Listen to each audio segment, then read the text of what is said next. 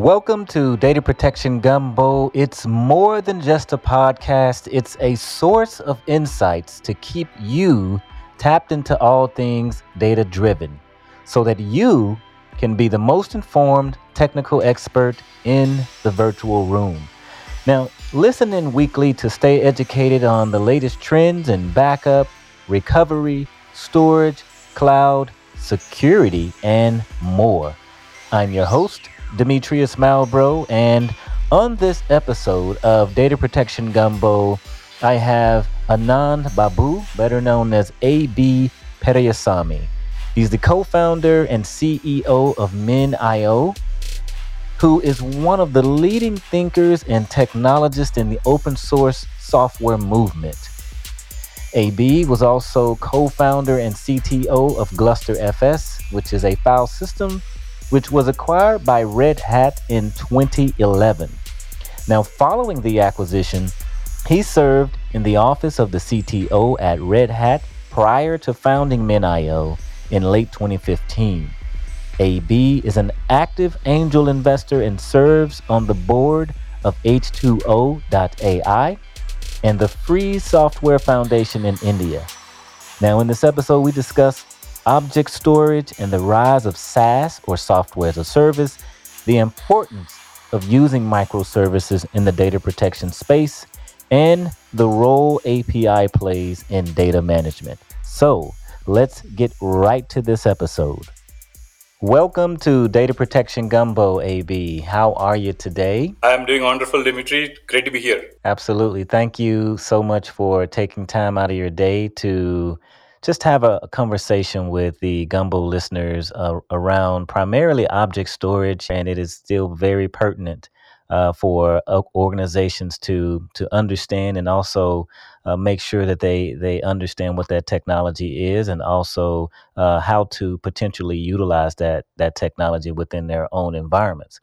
So why don't you you start off by just giving the listeners a quick rundown of yourself, your expertise, and, and also just a little bit about uh, your company? Uh, my uh, my background is uh, distributed systems and uh, computing storage. I've been in the open source space as long as I can remember, and uh, data data and storage. I don't know. It's a good thing or a bad thing. Once you get in, you can't get out. And I, my previous startup, I, I built a distributed file system called Gluster File System. And uh, I didn't want to do anything related to data or storage after that, but here I'm here I am again doing object storage startup. Uh, MinIO, uh, some people call it Minio. The official pronunciation is MinIO. Uh, but we are okay with any pronunciation. The spelling is same, right? It's an object. It's an object storage startup and uh, it's exactly like Amazon S3. The only difference is Amazon S3 is a storage service tied to Amazon AWS and it doesn't run outside. MinIO can run inside AWS, outside AWS, every cloud, all the way to the edge. It's an object storage software that you can run on a container, VM, bare metal, Raspberry Pi, just runs everywhere. Uh, our focus is object store, and uh, uh, people run uh, from AIML to data protection, archival, backup, all kinds of workloads. Object storage has become one universal data persistence layer in the cloud, and it's now emerging as the standard across the enterprise as well. Okay, so one, one thing stood out. You, you said that you worked on Gluster or you created Gluster or It- it- yeah, I was the founder. I, I, I created. really? Yeah, yeah. I did not know that. Wow.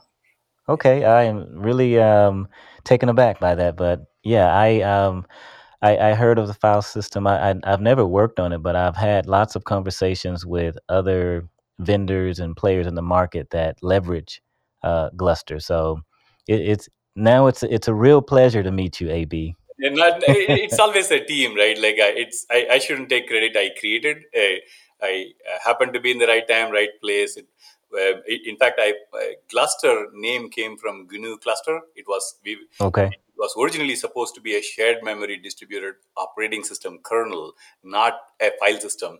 But a, a- a- customers actually they all struggled with the data uh, explosion, and one of the customer paid us, and they didn't have a solution. They wanted us to build one from scratch, and uh, it it happened to become a file system. That's how we, we fell into it accidentally, and ever since I couldn't get out of it.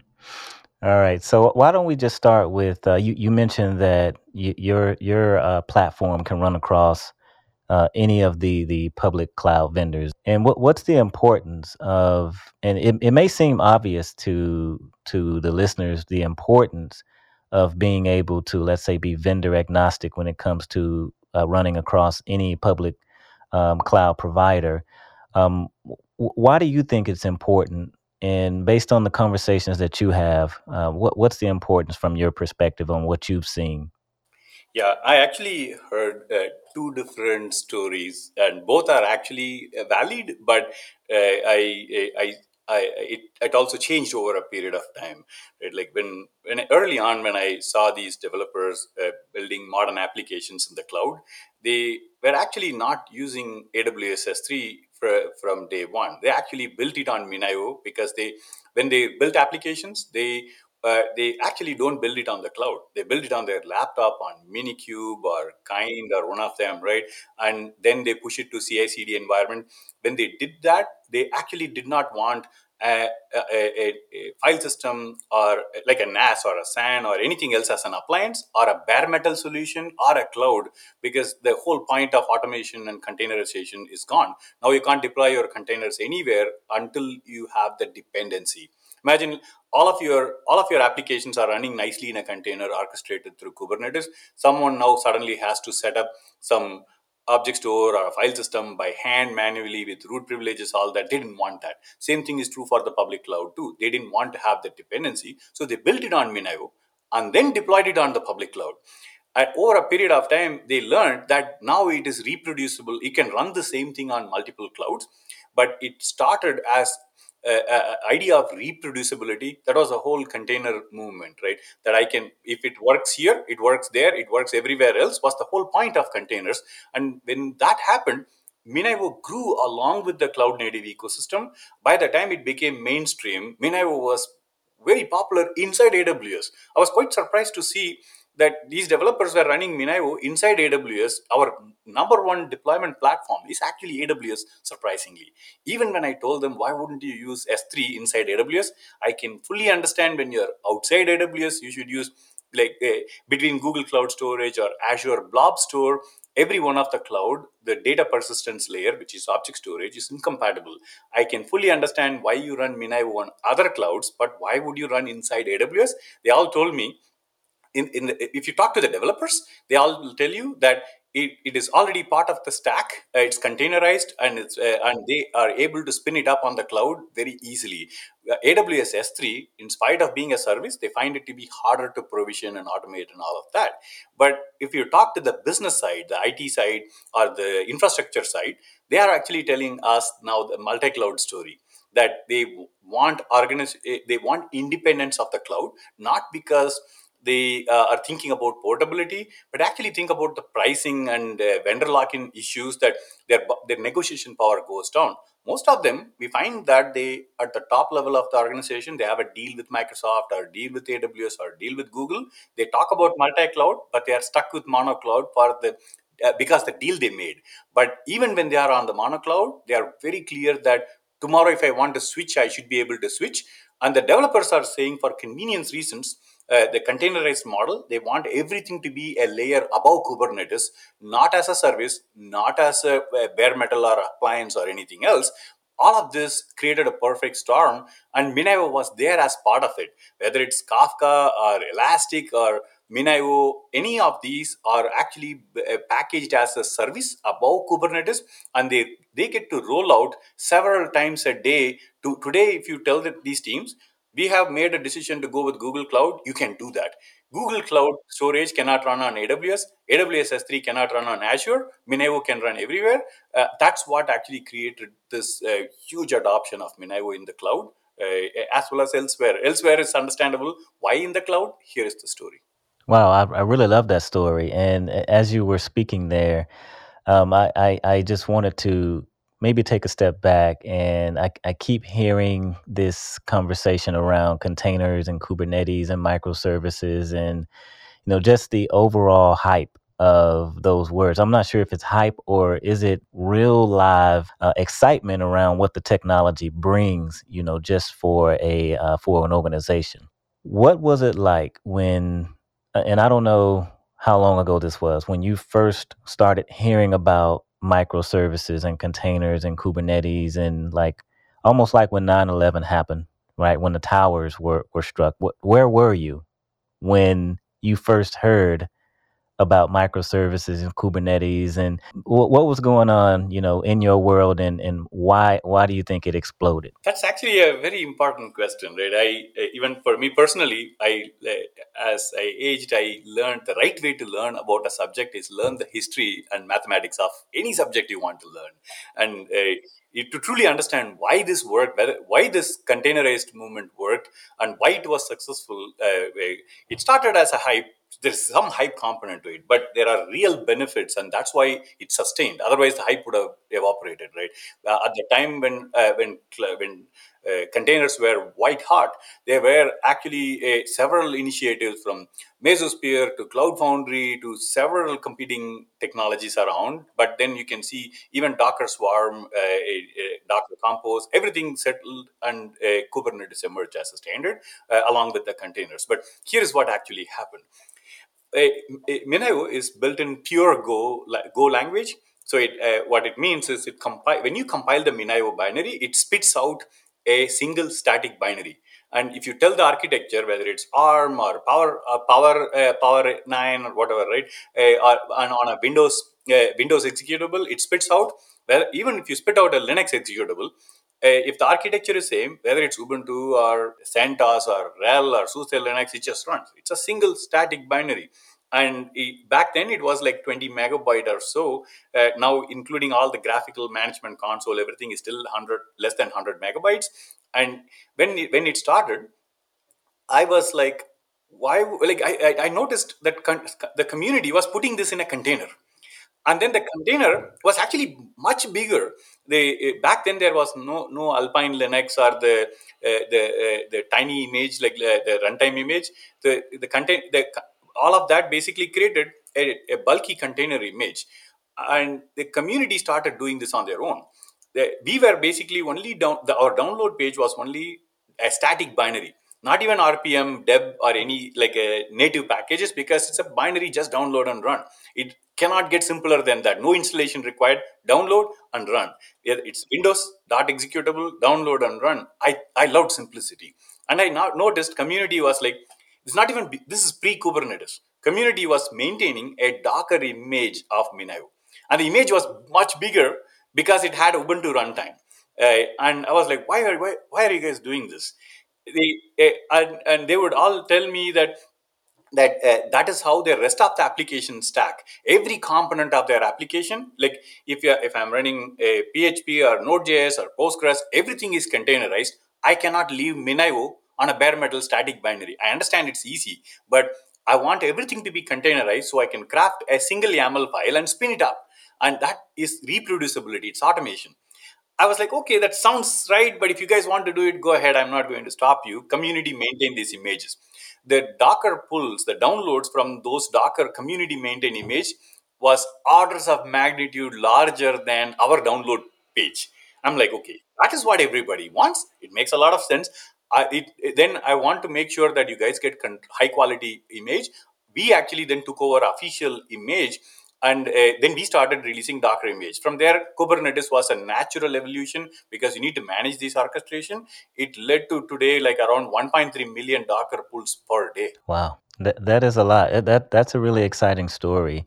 And you know one thing that that i, I want to do as well is take a step back and i know object storage is is primarily your world. And what i would really like for you to do is is maybe walk us through where object storage sits just within an overall you know infrastructure whether it's you know virtualized and you know how individuals are utilizing object storage and how it's leveraged within the overall business continuity plan of mm. an organization the best way to understand object storage model is actually look at the public cloud model, not the enterprise file block and VM. Right? File block and VM is more like SAN, NAS, and VMware type combination, right? Like virtual machines. Uh, but the, uh, but that model is fundamentally incompa- incompatible with the public cloud.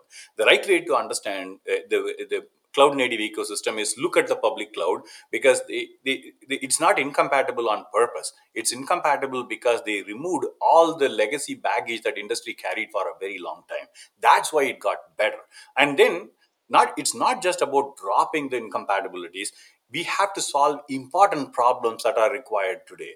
And the, the scale uh, automation and there are a lot of important things like data protection itself there is like there were there are things that were very hard to do in the file system space. Finally it became possible and natural to object store. All of that uh, was achieved by dropping incompatibility and paving the way for the simplicity paved the way for achieving something important. Now object storage now specifically that if you look at the public cloud you don't actually think in terms of file and block they're considered legacy if you are in fact if you see the very early days of aws there was EC2 containers when they were launched. EC2 came after S3 was launched. S3 became a hit, and application developers started asking, Can I run my application closer to S3? And EC2 was launched. For quite some time, Amazon actually kept e- e- EC2 uh, ephemeral. If you restart, the state is lost. You, they would tell you your state has to be in a uh, in an object store and uh, even when they otherwise there is metadata put it in database your containers by definition, to be cloud native should be stateless. Only legacy applications are supposed to save state locally uh, for persistence, like EBS, EFS, they are all considered legacy. So, object storage is the prime blob store for all persistence. Even EBS, if you want to protect it, snapshot to S3. Your data, like the any metadata, you store it in database. That's the that's the right model. Object store is where pretty much all the data sits. What data? the, it is it, initially object storage started out as blob data but over a period of time what has changed considerably is from the from the uh, from rubrik query uh, veeam type applications uh, from static web, web web applications all the way to AIML all of the data started uh, writing natively to object store. Object store uh, was originally designed to store blobs but these layers sitting above object store nowadays, whether it's like say security data, uh, metrics data, they're all tiny information.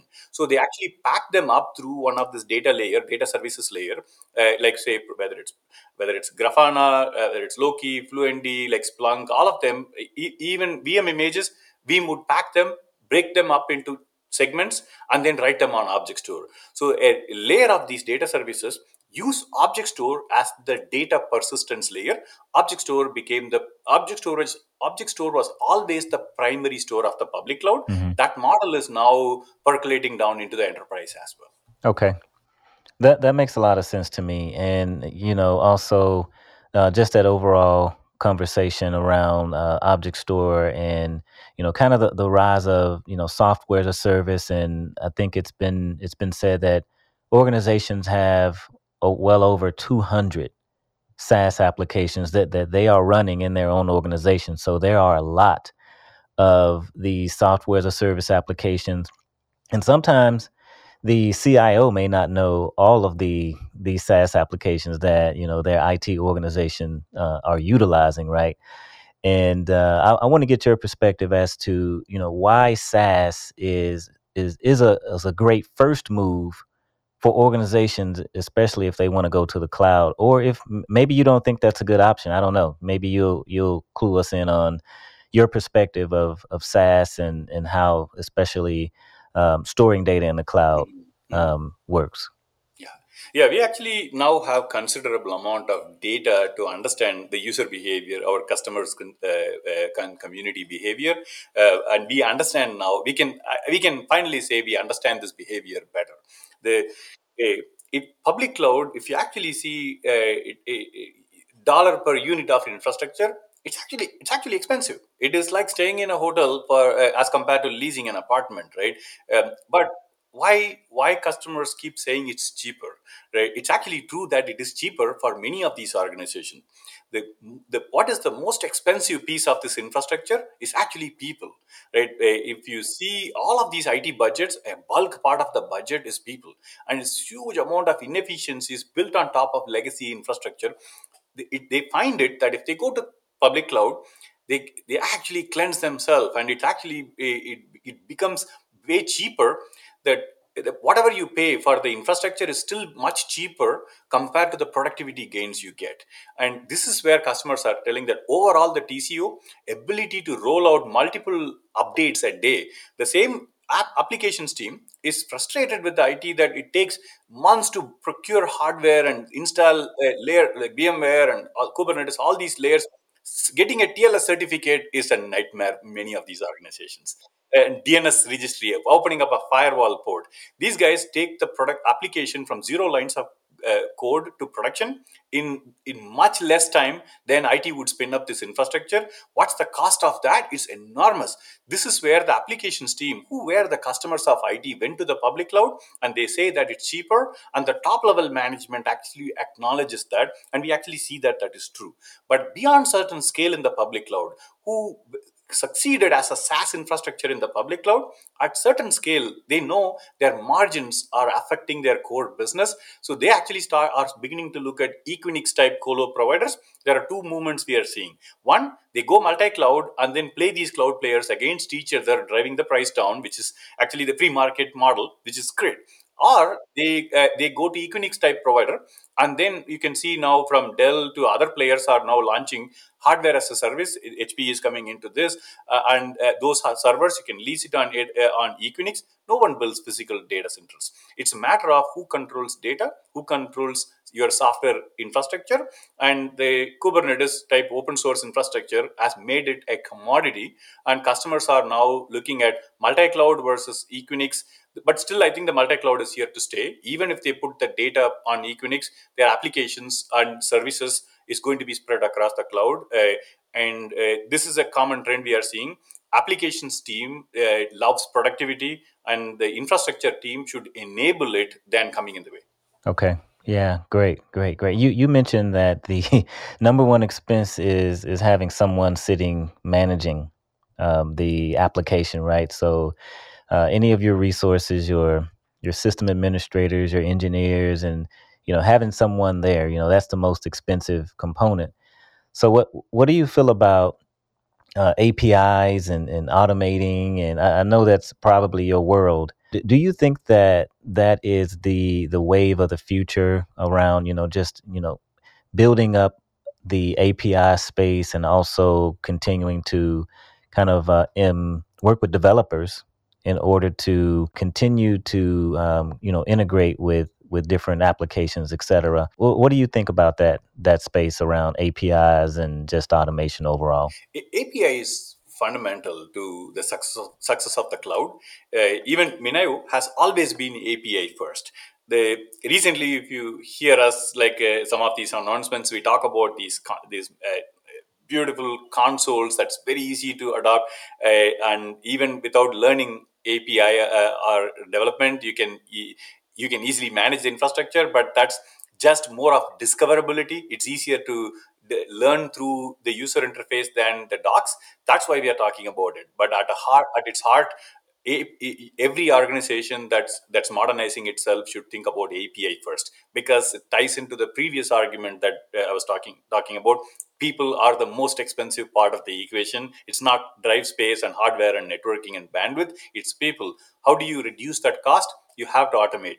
If machines can do that job better, machines must do that job.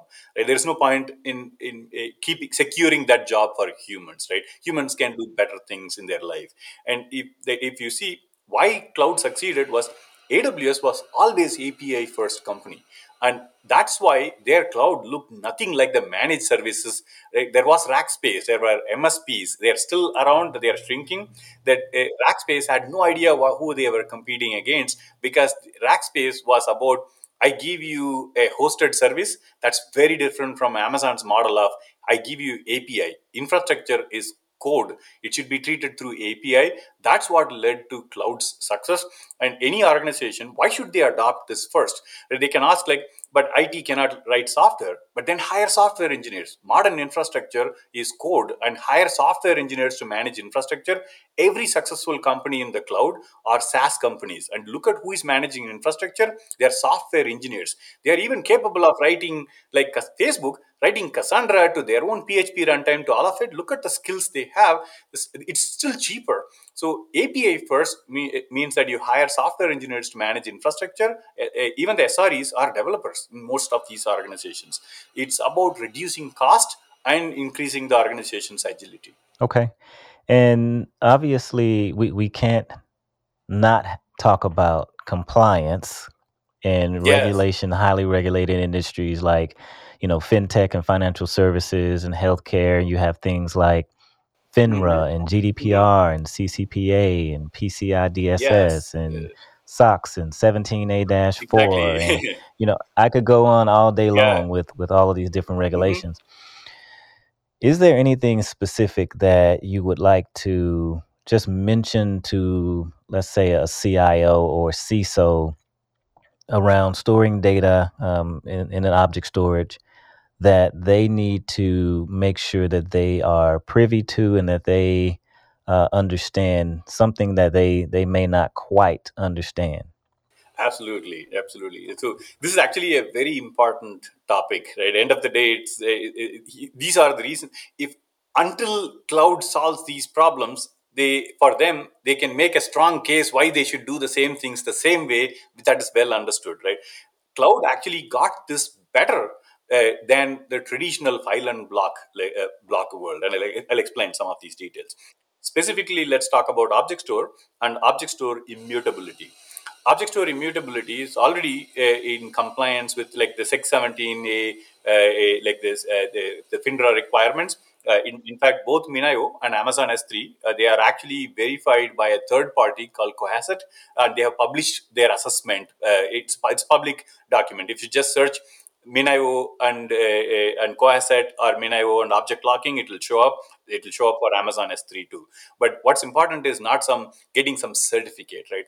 it is important to understand how sophisticated it is and the things that were not possible before is now possible that uh, first at the fundamental level like if you look at a file system or a nas can you make every change you make right uh, every second every millisecond every change you make can i roll back at a sec- at that level granularity can i do continuous data protection at that level every single change i made to the system can i roll back or not even roll back I should be able to see at that nanosecond how that in, eh, how that volume look like across my infrastructure. This volume, that volume, or collection of files, or a specific file. Can I look at it? You cannot. It's it is incredibly expensive to do change tracking at that level. The closest thing you got is snapshots. Snapshots are poor man's choice.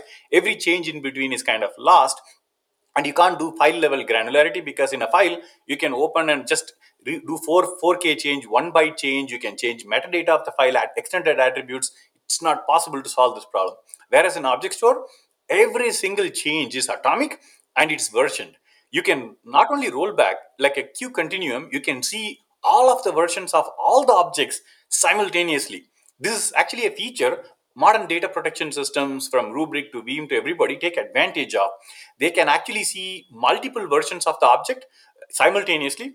It's not just the data protection software, modern databases like cockroach db to everybody else, they can actually do the change, change log, the change track. Uh, they actually can see simultaneously different versions of every change they made, and it's built on object storage versioning. Because object storage at its heart, every single change is atomic and it's separately tracked, and you can not only roll back, all of them are there. You don't need to roll back. You can read and, uh, and uh, you can read and access any one of these versions.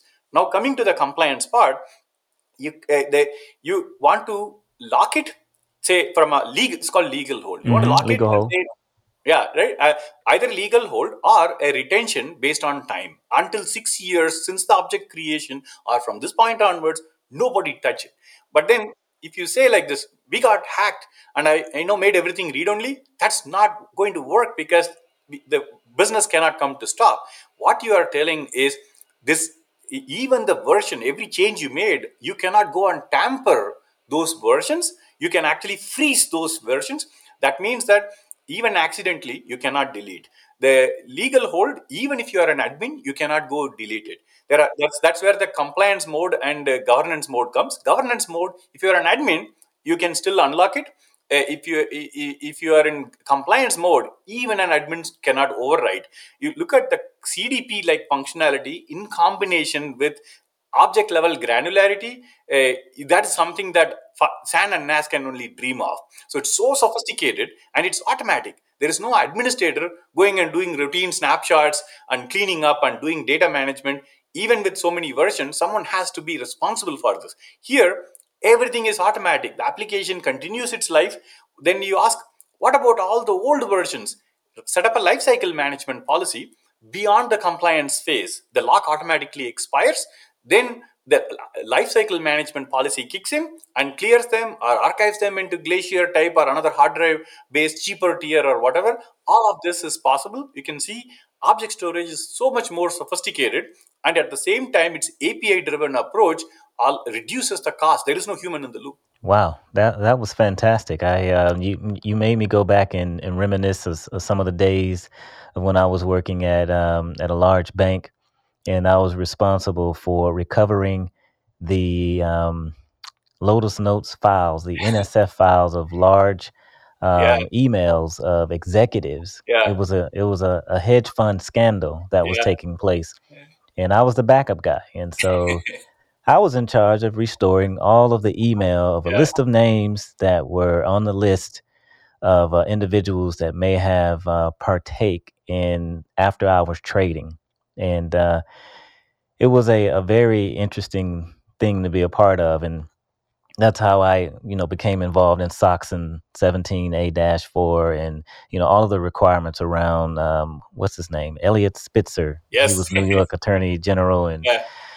Yeah, I'm showing my age now and some of the gray hairs that, that I have now, I need to go and get some, some dye and kind of take away the, the gray hairs. But the, maybe the last question here, AB, and uh, one one thing that I really would like to to understand is what are you seeing for the future? And you know, one thing that's really exciting right now is you know blockchain technology and cryptocurrencies, and I've seen a few technologies, storage related technologies, and companies that are integrating now with blockchain, and they have different types of technologies.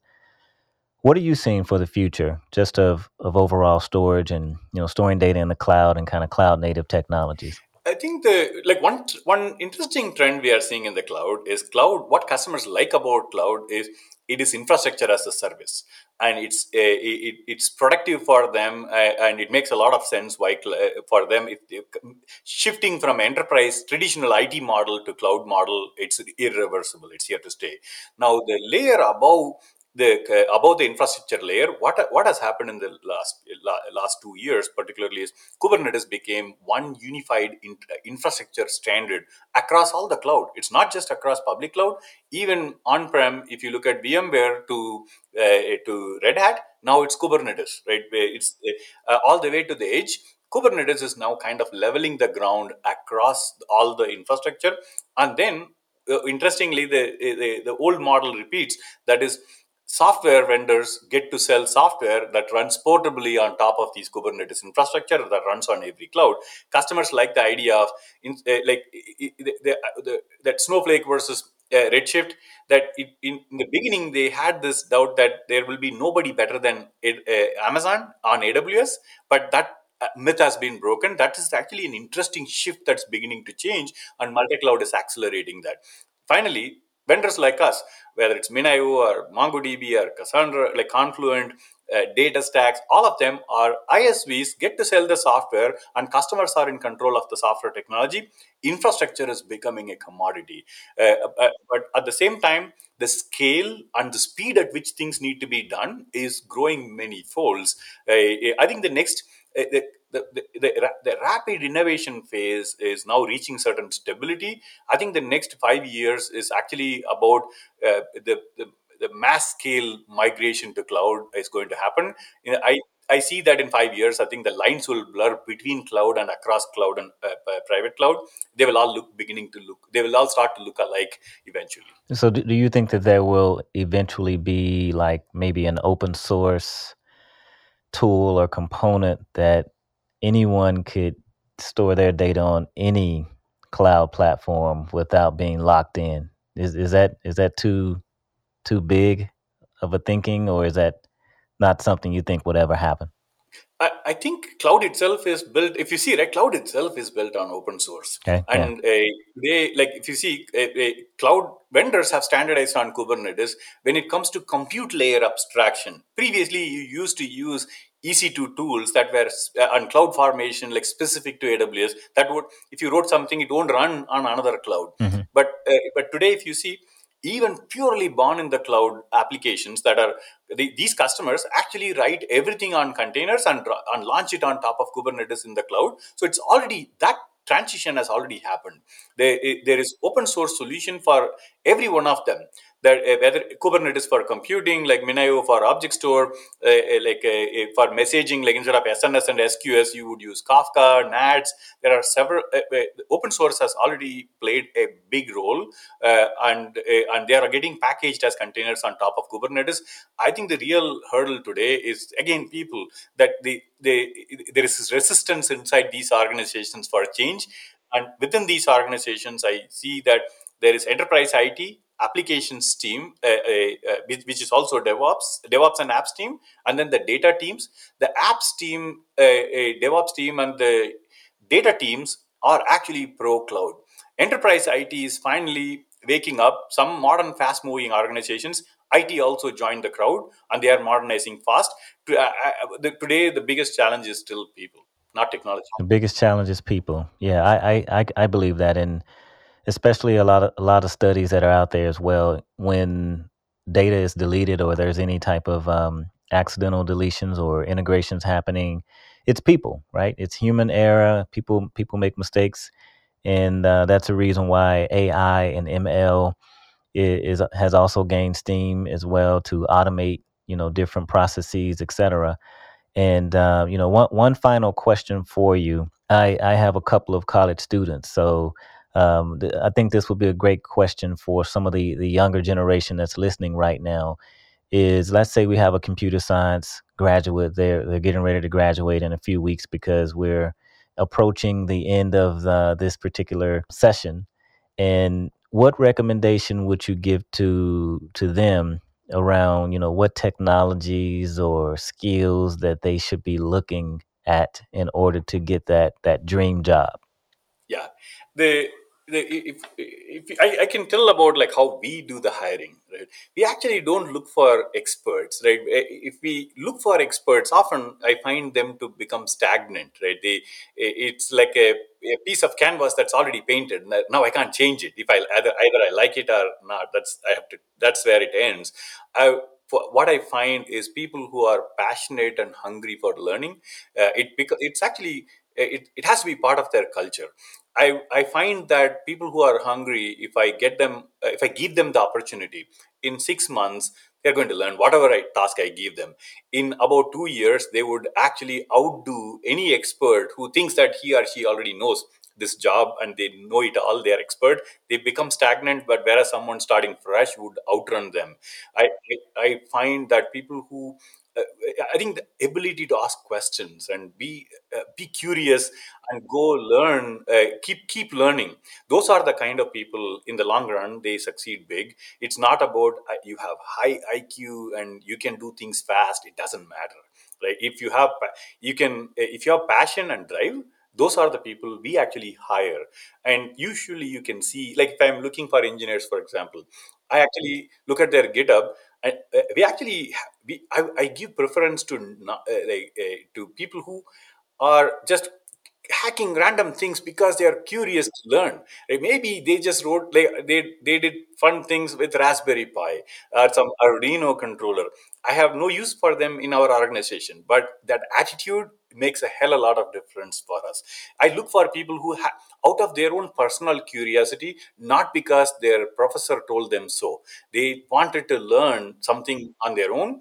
Like like maybe, maybe like maybe you learned haskell maybe you learned rust. Maybe i'm not going to ask you to write code in haskell. Use haskell by the way but i'm just saying even obscure programming languages you hacked on it because of your personal curiosity. I know you are a learner and i would give you that opportunity to come here and learn because we are learning everything new every day that that's I think that's what is the most important aspect. More than if I get if I learn this, I'll get a job. But then that whatever you learn today is going to go away very soon. I agree with that. That is some great advice. And AB, it, it's definitely been a pleasure having you on the gumbo. I, I feel a little bit smarter, you know, just walking away from the conversation. Is there anything else you would like to share? Maybe like a social media handle or a plug for uh, for MinIO that you would like to leave with the with the listeners? Uh, it's a, there is a MinIO Twitter handle. Uh, it's called at uh, MinIO, uh, M I N I O and uh, my handle is at ab periasamy.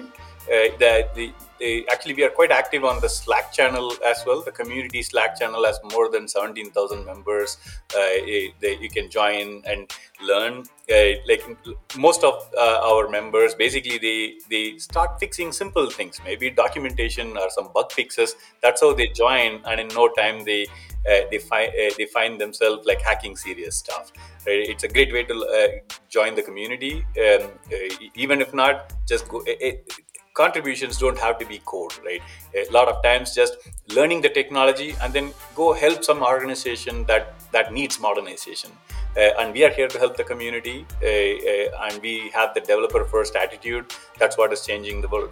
All right. Well thank you so much for your insights and also your knowledge and information just overall about the industry, etc. It has definitely been a privilege to have you on Data Protection Gumbo. Likewise, likewise. It's great to be here. Thank you for having me.